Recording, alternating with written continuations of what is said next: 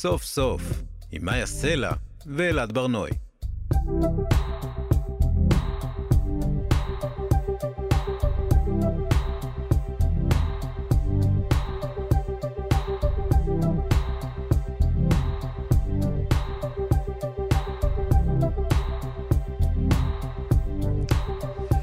שלום, אנחנו סוף סוף, מגזין סיכום השבוע של כאן תרבות, מיה סלע ואלעד בר-נוי, שמים לשבוע סוף. אנחנו ב-105.3 או 104.9 FM. אפשר להזין לנו גם כעסקט, באתר של כאן, ביישומון של כאן, ובכל מקום שבו אתם מאזינים לפודקאסטים. איתנו באולפן מפיקת התוכנית טל ניסן, על הביצוע הטכני אלעד זהר, אני אלעד בר-נוי, ושלום מיה סלע. שלום אלעד, היום יש לנו תוכנית משפטית, אנחנו מדברים על שני מהלכים גדולים שמתרחשים בערכאות משפטיות. ברגעים האלה ממש יש דיון בהאג ומונה השופט אהרון ברק, הוא הנציג הישראלי בבית הדין הבינלאומי בהאג. הוא מגן על ישראל מפני האשמות בפשעים נגד האנושות ורצח עם. אנחנו נדבר עם הסופר ועורך הדין ליעד שהם על דמותו של השופט, על תכונות האופי שאנחנו מצפים ממנו או משליכים עליו, ועל המעבר שאהרון ברק יצטרך לעשות משופט לסנגור, הוא אמור להגן עלינו.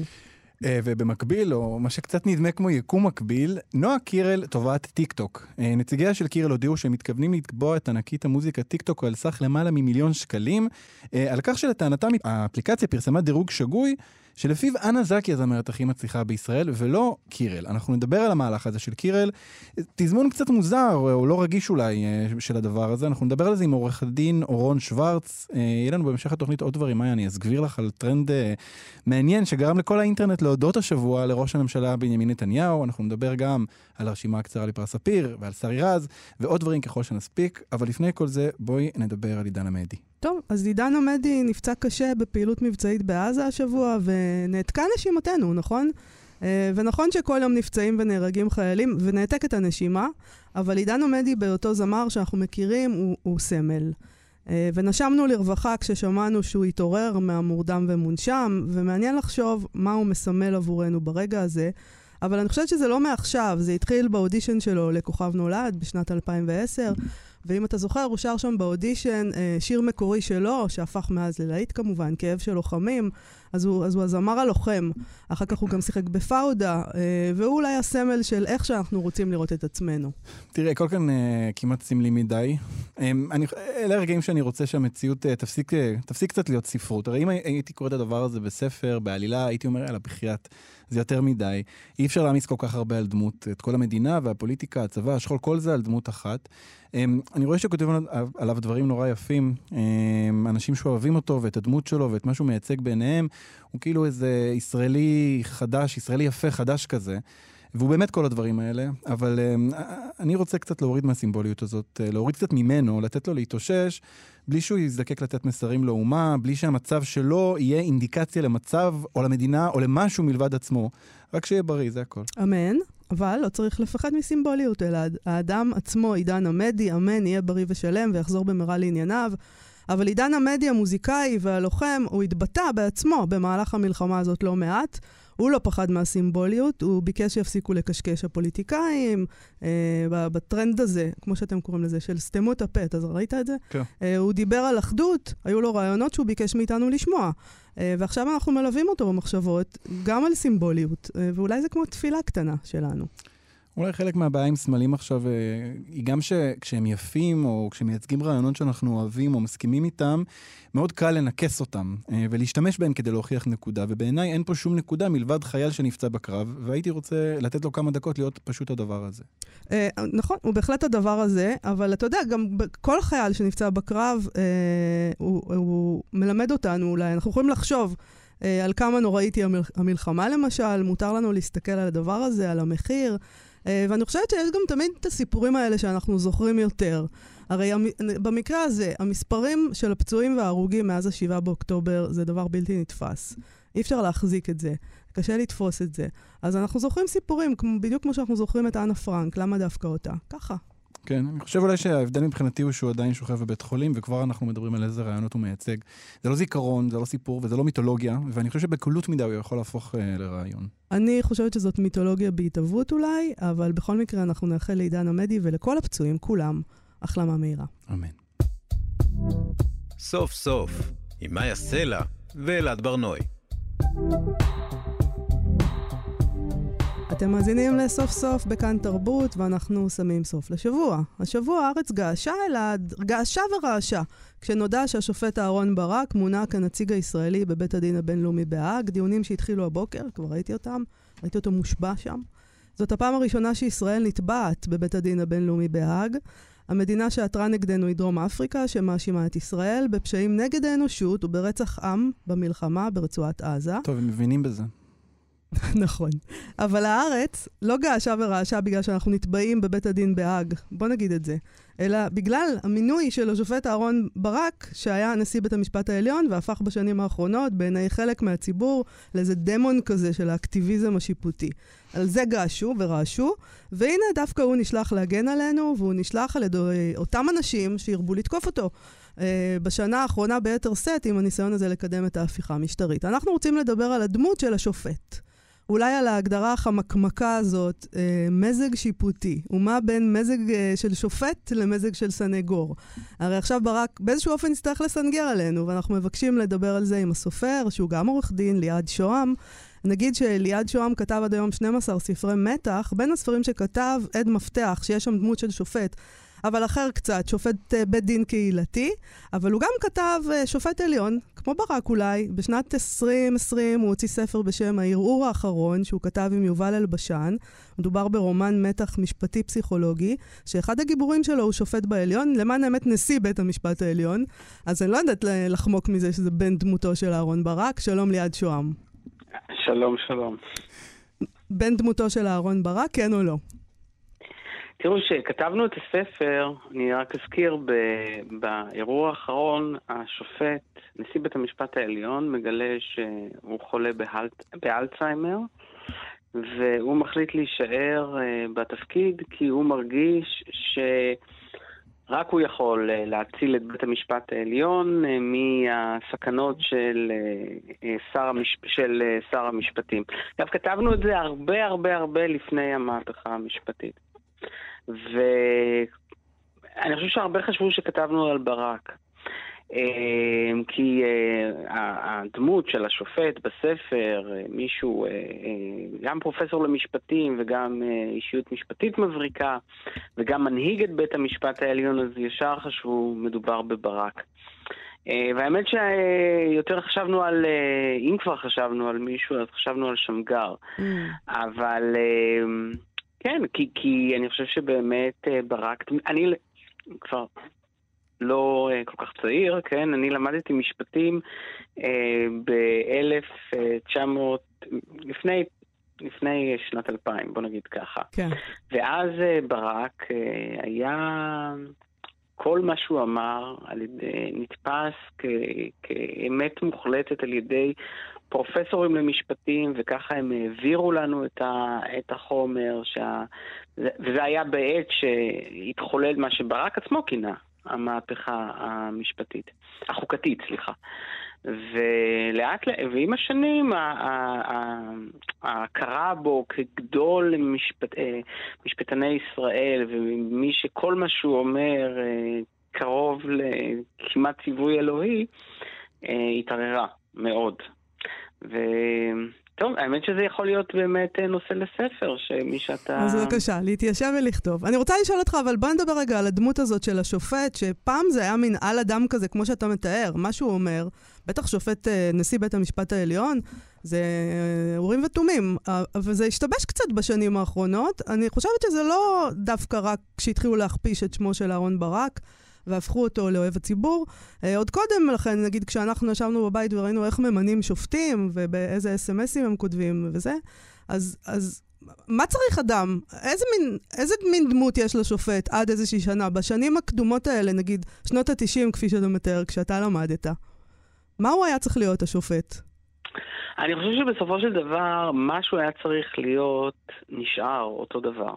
כלומר, הדברים הבסיסיים שאדם צריך כדי להיות שופט ושופט טוב, נשארו אותו דבר. אני חושב שבמהלך השנים, זה לא רק תהליך שעברה מערכת המשפט, אלא בכלל, תהליכים שעברו הרבה מקצועות. גם פעם, אתם יודעים, רופאים, כל מה שהם אמרו נתפס כדברי אלוהים חיים. והיום יותר מפקפקים במה שאנשי מקצוע אומרים. בסמכויות, באופן כללי עכשיו. בסמכויות, וכן, וגם באים ואומרים, זה שאתה אמרת, בוא נבחן את הדברים. כלומר, זה שזה יצא מפיו של מישהו שהוא שופט בית משפט עליון, לא מספיק כדי שאנחנו נגיד ישר אמן, נעשה ונשמע. אלא אנחנו גם בוחנים את הדברים כשלעצמם. וכשבחנו את הדברים כשלעצמם, יש אנשים שהרגישו שהם לא מסכימים למה שבית המשפט העליון אומר. עכשיו, ברק הכניס, זה היום מאוד אקטואלי, ממש בפסק דין דפי זהב, בצורה מאוד משמעותית, את נושא הסבירות. וכאן באו ואמרו הרבה אנשים, ואולי גם במידה רבה של צדק, שסבירות מכניסה אותך כאדם לתוך המערכת. תמיד ברק מאוד מאוד אהב להגיד, אנחנו אנשי מקצוע, אנחנו כשופטים, כן? אנחנו כמו טייסים, אנחנו כמו רופאים, אנחנו לא מבינים ברפואה, אבל אנחנו יודעים להגיד מתי רופא יתרשל. אנחנו לא אנשי צבא, אבל אנחנו יודעים להגיד האם ההחלטה של איש צבא הייתה חוקית כן או לא, האם הוא איזן את הדברים כמו שזה. כשזה נכנס לתוך דברים שהם במחלוקת, אני חושב שגם הדמות של השופט התעררה, כי הייתה תחושה שהיושב בדין, הוא הניסיון שלו, הערכים שלו, ההשכלה שלו, הם מכתיבים לא פחות את פסק הדין מאשר הדין עצמו. ליד הרבה פעמים אנחנו מסתכלים על משפטים בתור, אתה יודע, מופע, אנחנו גם רגילים לראות בסדרות טלוויזיה, אבל לא רק, גם משפטים מתוקשרים, ומי שנדרש להיות דמות קריזמטית תמיד, זה הקטגור והסנגור, שניהם צריכים להיות, לתת לך את השואו הזה, והשופט הוא דווקא יכול לשבת שם ולהיות באמת איזה מין סמכות כזאת, קצת כמו מין יודה כזה, הוא יושב, הוא יודע את כל הדברים ואת כל האמת. מזג שיפוטי. כן, בדיוק, נכון.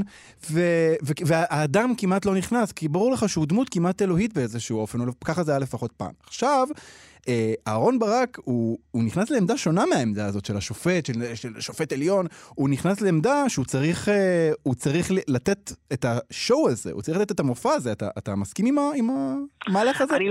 אני לא חושב שהוא צריך לתת את השואו. תראו, נתחיל מזה שבאמת בשיטת המשפט שלנו, המשפט בנוי על מאבק בין התביעה לבין ההגנה, כל אחד מושך לצד שלו. כשיש מושבעים, בכלל התפקיד של השופט הוא לנהל את המשחק. ממש כמו שופט, נגיד במשחק כדורגל, שישמרו על הכללים ולהנחות את הצדדים, מה הם צריכים לעשות, כן או לא. אצלנו אין מושבעים, אז בסופו של דבר ההחלטה הסופית היא בידי שופט. עכשיו, יש באמת, אם ניכנס לנפשו של השופט, יש באמת מאבק בין מי שאתה לבין התפקיד שלך כשופט. אתה צריך להילחם כל הזמן בלהכניס את עצמך ואת הערכים שלך ואת הדעות שלך לתוך ההחלטה המשפטית. זה מאוד מאוד קשה. אגב, אתם יודעים, סתם, אני לקראת השיחה איתכם, הסתכלתי על פסקי דין של ברק לגבי הנושאים שכמעט היום דנים בהם בבית הדין לצדק בעד. ואני מקריא לכם איזושהי פסקה שבאמת לטעמים ממש משקפת את הקרע שמתחולל בנפשו של השופט, והוא כותב ככה: קשה הוא תפקידנו, אנחנו בני החברה הישראלית, אף שמצויים לנו לעיתים במגדל שן, מגדל זה מצוי בתוככי ירושלים שלא פעם נפגעה מטרור חסר מעצורים. מודעים אנו להרג ולהרס אשר הטרור כנגד המדינה ואזרחיה גורר אותנו. אז הוא אומר, כאשר אנו יושבים לדין, אנו עומדים לדין, כאזרחי מדינת ישראל, כן? כן. ואנחנו פועלים על פי מיטב מצפננו והכרתנו, וכאשר הוא אומר, בסופו של דבר מה שמכריע אותנו זה מורת הדין, ואנחנו צריכים להיות נאמנים לדין, וגם אם אנחנו עושים דברים שעשויים לפגוע ביכולת של כוחות הביטחון לתפקד, בסופו של דבר החברה בכלל לא תצא מורווחת, כי אנחנו שומרים על החוק. אבל זה מאבק בין מי שאתה לבין התפקיד שאתה צריך למלא. אתה חושב שזאת בחירה טובה, הבחירה שלנו באהרון ברק שייצג אותנו? תראו, התפקיד שלו שם הוא תפקיד קצת מוזר, כי אחד העקרונות הבסיסיים של להיות שופט זה שאין לך קשר לבעלי הדין, מה שנקרא, כי אתה, להפך, כאשר יש לך איזשהו זיקה, אתה צריך לסול אותך. כן. וכאן אתה ממונה על ידי אחד מבעלי הדין. אז התפקיד שלך הוא לא כמו עורך הדין, אבל הוא לא כמו שופט. אתה מין כזה באמצע.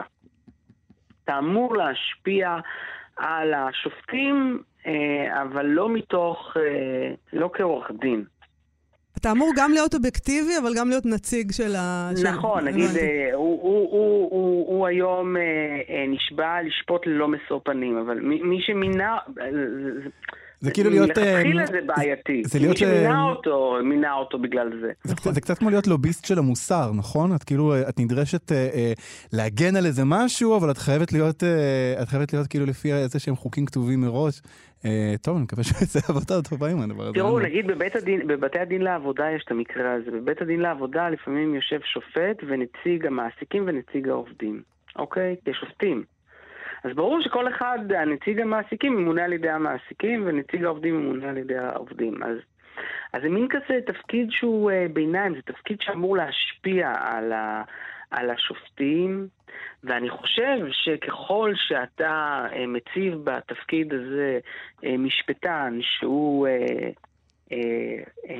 גדול יותר, מומחה יותר, אז היכולת שלו באמת להשפיע על השופטים היא גדולה יותר. עכשיו, כל הזמן מזכירים את העובדה שגם אהרון ברק הוא ניצול שואה, אז כלומר פה יש שני וקטורים. המוניטין שלו וקורות החיים שלו. ושיעור הקומה, שזה מה שחושבים עליו גם בעולם, אז אנחנו בזה גם כנראה רצינו להשתמש. ליעד שהם, אני מאחלת לנו בהצלחה, ותודה רבה על השיחה הזאת. תודה ליעד. תמיד נחמד לדבר איתכם. תודה ליעד, להתראות. ביי. סוף סוף, עם מיה סלע ואלעד בר-נוי.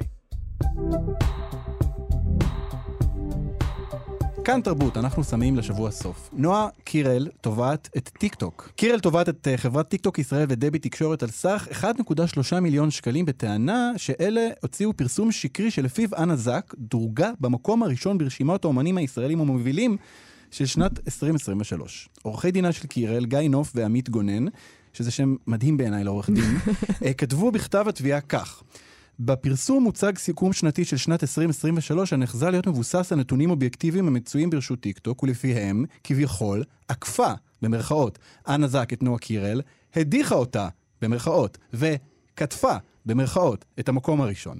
הפרסום זכה לתעודה תקשורתית רחבת היקף. פרסומים אלה הפתיעו מאוד את התובעות.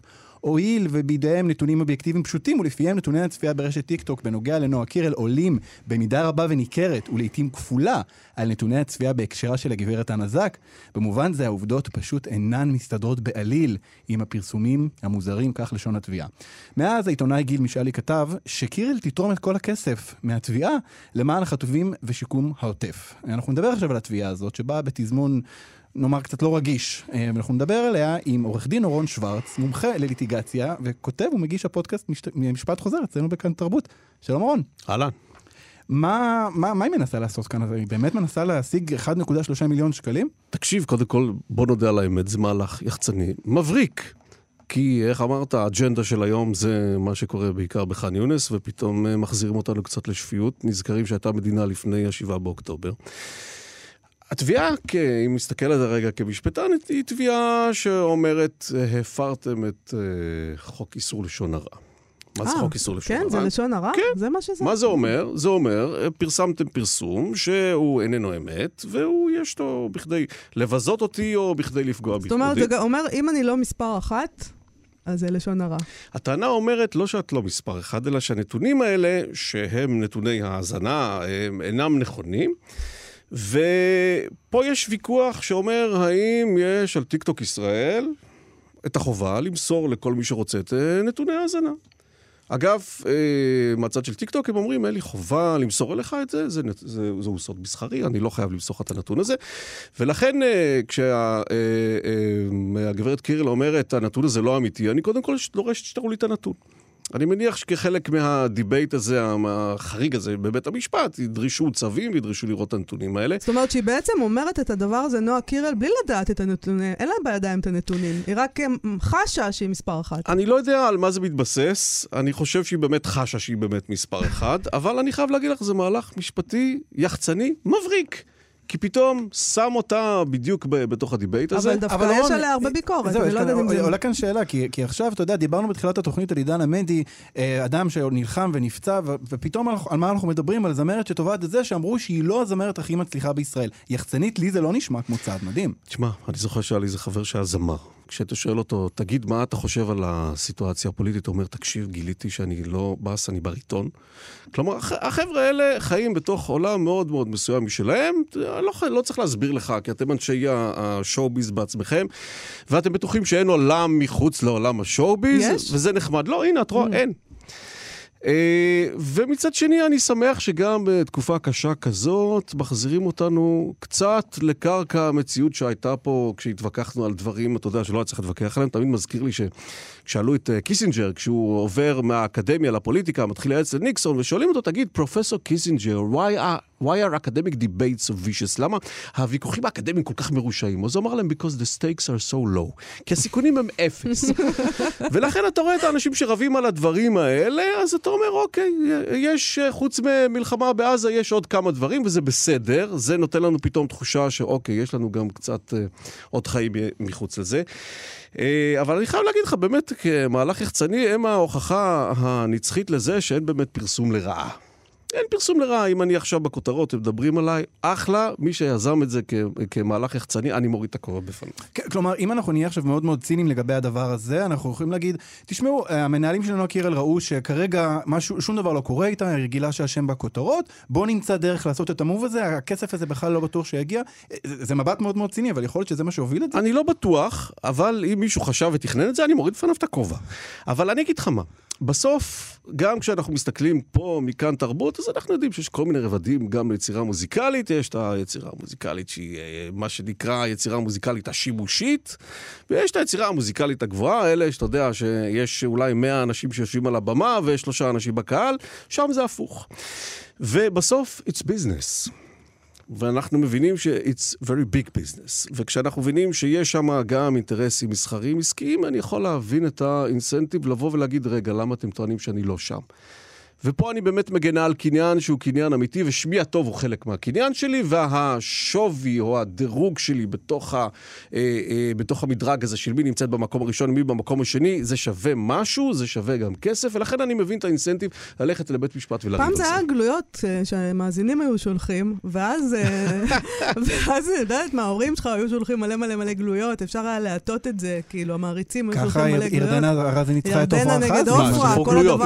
ככה אני רוצה לשאול לך לגבי התביעה הזאת, אתה יודע, אתה מדבר על מהלך יחצני, ופתאום אני אומר לעצמי, יכול להיות שהתביעה נגד טיקטוק היא גם משהו שטיקטוק ירוויחו ממנו, בזה שהם הופכים להיות ממליכי המלאכות, מה שטיקטוק אומרים עכשיו, הוא קובע עד כדי כך שאנחנו נגיע לתביעה כזו? תשמע, את זה אגב אנחנו יודעים תקופה ארוכה, תחשוב, היום הטיקטוק בנפח שלו יותר גדול מהרשתות החברתיות המסורתיות, אם זה הפייסבוק ואינסטגרם ביחד. אתה יודע, שאלת אותי פה לפני שפתחת את המיקרופון, שאלת אותי אם לי יש טיקטוק. כי אתה יודע, כי אני מסתכל באמת על דור הילדים שלי, אז אין להם פייסבוק, כי יש שם יותר מדי טקסט, נכון? אחרי זה הם עברו לאינסטגרם, כי אין שם טקסט, ואפשר רק לעשות, אתה יודע, דאק פייס, וזה נחמד, והשווי שלי נמדד בכמה לייקים יש לי. אם אתה לא עושה לי לייקים, אתה יודע, זו סיבה שאני לא אגיד לך שלום ברחוב, גם לא ברחוב הווירטואלי. כן, כן. והיום, הטיקטוק זה הדבר. ואתה ענית לי שיש לך טיקטוק. יש לי טיקטוק אישי, אני חייב להגיד לך שיש לנו ויכוח גדול במשרד, אם לעשות טיקטוק למשרד. ואני בדעה שאין ברירה, כי היום האנשים, בשביל לקבל את המידע שלהם, לצרוך את החדשות שלהם, צורכים את זה בטיקטוק. תחשוב על המלחמה בעזה. אחת הטענות הגדולות היום, כמו שאתה יודע, לגבי טיקטוק העולמית, זה שהם מתאים או שהם מייצרים לך הרבה יותר תכנים נגד ישראל, מאשר תכנים בעד ישראל. והטענה כמובן גם מתקשרת לעמדה הסינית, כי מי ששולט שם, הטענה היא שסין, היא רשת סינית. נכון. הטענה אומרת שיש איזה סוג של מתאם בין הגיל שלך לבין התמיכה שלך בישראל, כי אנחנו רואים שאנשים שנמצאים בארצות המערביות בין גיל 18 לגיל 28, שאלה הצרכני טיקטוק הכבדים, פחות נמצאים בצד של ישראל, כי הם נחשפים ביחס של 8 מתוך 10 אייטמים, לעומת 2 שתומכים בישראל, ולכן הם הרבה פחות תומכים בישראל. כן, ולכן זאת הזירה המשמעותית היום. דור אבוד של האנשים שתומכים בבן לאדן בטיקטוק. ולמה? כי בטיקטוק הוא הפך להיות מגניב. נכון. אורון, אני רוצה לשאול אותך בתור עורך דין. נגיד אתה עורך דינה של נועה קירל, אתה ממליץ לה לעשות את המהלך הזה? תשמע, גילוי נאות, אני מכיר את אחד מעורכי הדין שעשו את זה, אחד מהאנשים המוכשרים שאני מכיר,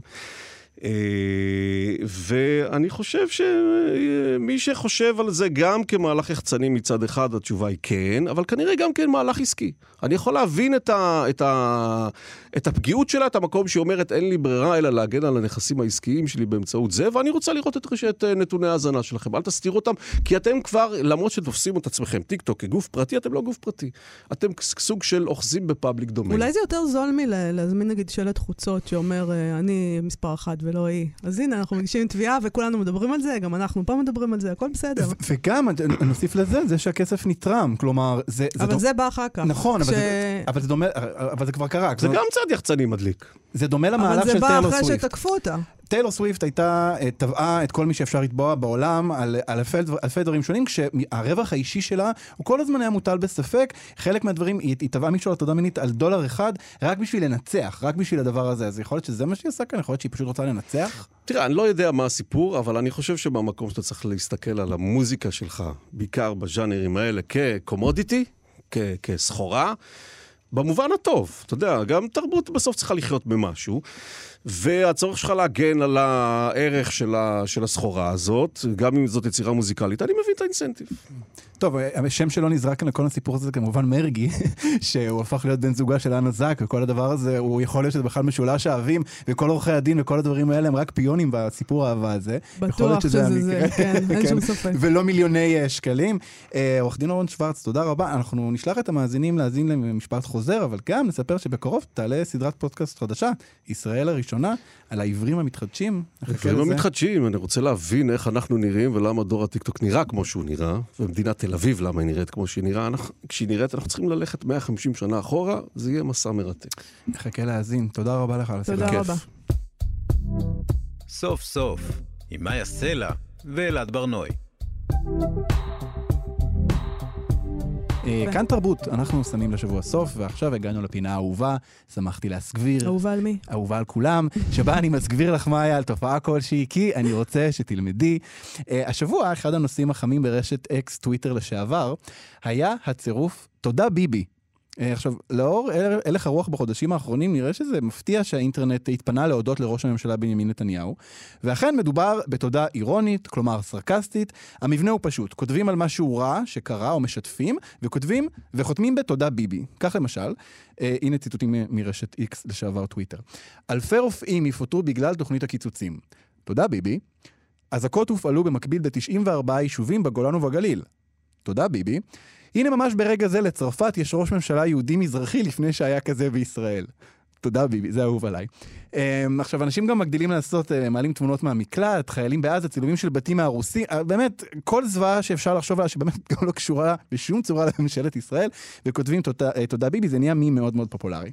אבל זה בעצם לא טרנד חדש, זה טרנד שמבוסס על טרנד טוויטר ישן, שנקרא Thanks Obama. בתקופת כהונתו של הנשיא ברק אובמה, נשיא ארצות הברית, כל דבר רע שהמתנגדיו רצו לציין, הם חתמו ב-Thanks Obama, תודה אובמה. זה התחיל בספטמבר 2009, בציוץ שנכתב כך.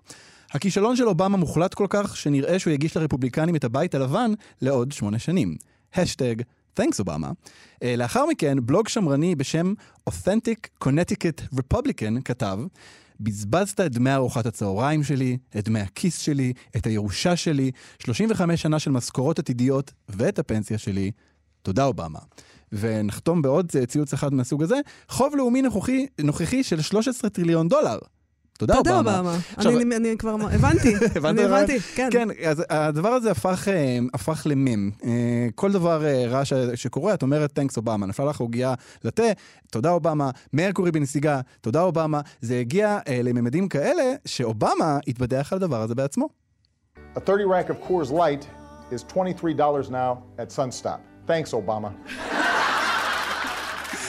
עכשיו זה הפך להיות משהו שהוא אומר בנאומים כל הזמן, הוא מספר על איזה משהו ואז יש שקט והוא אומר פשוט thanks Obama וכולם נורא נורא צוחקים, ומעניין אותי אם הטרנד הזה שלנו יהפוך לחזק כל כך שיום אחד גם ראש הממשלה בנימין נתניהו יוציא סרטונים שהוא ידבר ובסוף יגיד תודה ביבי. האמת שזה ישמח אותי מאוד. סוף סוף עם מיה סלע ואלעד בר-נוי.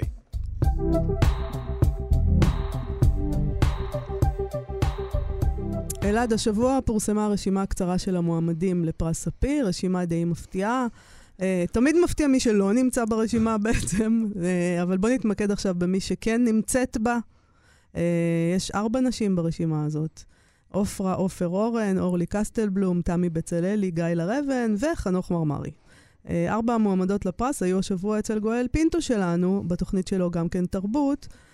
הוא שאל אותן על העניין הזה שהם 4 נשים מבוגרות, כן. מעל גיל 60, 4 בוא נשמע אותן. אני רוצה רגע להתייחס, לפני שנתייחס אל הספרים עצמם, אם אתן רוצות ואם יש לכם מה לומר בעניין. העובדה שאתן כולכן נשים, כאמור, כמו שאמרנו, מרמרי לא יכולה להצטרף אלינו היום, וגם נשים, כמו שאומרים, בגיל מסוים. האם יש לזה איזושהי חשיבות? תמי, תגידי משהו. בטח שיש לזה חשיבות. מה, זה ככה? אנחנו חשובות, אז יש לזה חשיבות. אני לא יודעת להגיד את הדברים הבנאליים, כן, יש לנו גיל וניסיון וחוכמת חיים וכל הדבר הזה, כי באמת באמת כל מי שחכמה ובעלת ניסיון ויודעת את מה שאת אומרת, הפרספקטיבות, ומבינה את החיים, אז כשאני בודקת את זה לעומק, זה היה שם כל הזמן. זה היה גם כשהיא הייתה קטנה. זה לא משנה, זה רק... אנחנו לא כל כך משנים פנים, כל כך במשך החיים. אנחנו רק נהיות יותר חזקות במה שבמילא כבר היינו. מה שכבר היה שם. יש בזה משהו נורא יפה בין הילד, שהיא אומרת שכל מי שחכמה ומבינה את החיים, בעצם זה היה שם כבר כשהיא הייתה קטנה. והיא לא אומרת כבר כשהיא הייתה צעירה. קטנה, ילדה. כבר היית חכמה כבר אז. את יודעת, זה מעניין, כי אני חושב על עצמי, תראי, גיא לרבן וגם אורלי קסטלבלום זכו בפרס. נכון. וזו אולי תהיה השנה הראשונה שמישהי זוכה בפעם השנייה. אבל זה מעניין לשמוע, אני בכלל לא הכרתי איתה מבצללי, והיא מדברת על זה שפעם היא הייתה קטנה, והיה בה את כל הדברים האלה, ואני אומר לעצמי, איך פספסתי? כלומר, איפה היית? מבינה מה אני אומר? איפה אתה היית? בדיוק, איפה אני הייתי. אני מטיל את האשמה עליי, אבל יש משהו באמת ברשימה הזאת, שזה גם הזוכה בשנה שעברה, זה מין, אנחנו כאילו לא רגילים לזה, אמרת שהרשימה מוזרה בהתחלה, וזה נכון, נהדרים שמות שהיו, אבל יש משהו משמח, לפחות לשמוע את האנשים האלה, שבשום צורה אחרת לא היינו שומעים אותם מדברות על הספרים שלהם. מאיה, נצטרך שנמשיך לעוד משהו שדווח השבוע אצל גואל פינטו, ברשותך, בתוכנית גם כן תרבות. השבוע הלך לעולמו דן בירון, עיתונאי, במאי טלוויזיה ומוותיקי רשות השידור. כל התארים האלה ממש מקטינים את מי שהבן אדם הזה היה, כי הוא חתום על פחות או יותר כל תוכנית טלוויזיה שהייתה בערוץ 1. בין השאר, סיבה למסיבה, ניקוי ראש, עוד להיט, באמת המון המון המון תוכניות. האזנתי לאייטם עליו, עוד רגע נשמע, אבל גם קראתי עליו, ומדובר בבן אדם סופר מעניין. דמות. למשל, כן. הוא ניגן בלהקת הסטודנטים ירושלים בתור אקורדיוניסט עד יומו האחרון במשך למעלה מ-60 שנה. מדהים. מה? הוא רץ לרשות עיריית ירושלים מטעם מפלגת עלי ירוק מספר פעמים, ולאחר מכן מטעם מפלגת רשימת הפיראטים. אתה יודע, כאילו, כל אחד מהפרטים האלה, זה פרט אחד מספיק בשביל להפוך בן אדם למדהים. אז הוא היה דמות מאוד מעניינת ואקצנטרית, אבל אחד הדברים הכי מעניינים לגביו, זה שהוא היה נשוי לשרי רז, אפרופו דמויות מיתולוגיות. העיתונאית, מגישת הטלוויזיה המיתולוגית, פאוור קאפל של עולם התקשורת, אין לי דרך אחרת לקרוא לזה. אז שרי רז התראיינה השבוע אצל גואל פינטו וסיפרה על הזוגיות שלהם. אני אף פעם לא שמעתי אותה מדברת ככה, זה מאוד ריגש אותי. היה בו קסם כבר מההתחלה. אני שראיתי אותו, אמרתי איתו אני אתחתן. אבל כשראיתי אותו אמרתי התאהבתי בו, באמת ממבט ראשון. ואמרתי, איתו אני אתחתן, למרות שזה היה נגד כל הסיכויים, כי כולם אמרו לי, מה את מדברת? הוא איש של בנות, ונשים רודפות אחריו, וכו' וכו'. ובכל זאת, היינו נשואים 60 שנה, ביולי זה, ו3 שנים היינו חברים. הוא היה בעצם המאהב שלי בהתחלה, ואני החלטתי להתחתן עם המאהב, ועשיתי את הדבר החכם ביותר בחיי. והיו לי חיים מאוד מרתקים איתו. לא היה רגע אחד של שעמום. חיים יפים, נכון, שרי? חיים 60 שנים. החיים היו נפלאים, לא הייתי מוותרת על רגע אחד מהם. איזה יופי, איזה מזל יש לה, וגם לא, קודם כל שהם חיו 60 שנה ביחד, שזה נדיר, אבל דבר שני, האהבה שהיא מדברת, והדבר הזה שהתחתנה עם המאהב, פשוט נפלא. היא אומרת, היינו 3 שנים חברים, ובעצם היה המאהב שלי, את כאילו, פשוט, אתה יודע, זה כאילו, זה לא, הם לא יצאו לדייט והכירו, זה לא, הם היו מאהבים, ואז הם פשוט נהיו זוג 60 שנה, אני לא מסוגל לדמיין את זה אפילו, את המספרים האלה. זה מדהים. אבל את יודעת, אנחנו רגילים לשמוע את שרי רז מדברת באופן הזה, ופתאום נשמע אותה כזו רומנטיקה, בי זה נגע. מאיה, נראה לי שזהו. הגענו לסופו של, סוף סוף, לשבוע הזה. תודה למפיקת התוכנית טל ניסן ולאלעד זהר לביצוע הטכני, ותודה גם לך, מיה סלע. תודה לך, אלעד בר-נוי, שיהיה סוף שבוע שקט. להתראות בשבוע הבא.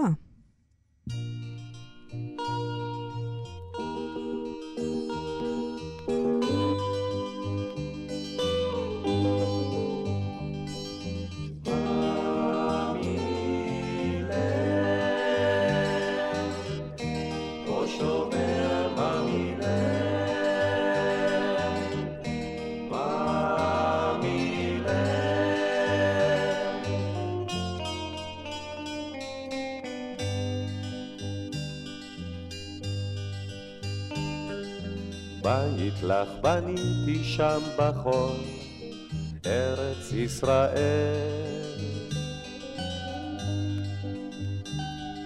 שרתי שיר יפה על ים כחול, ארץ ישראל. מאמי לב, או שומר מאמי לב.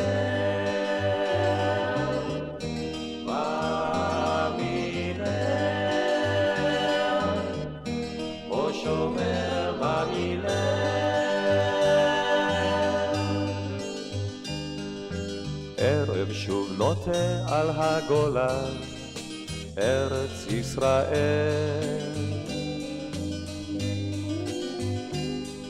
שם חייל צעיר עורב דומה, ארץ ישראל.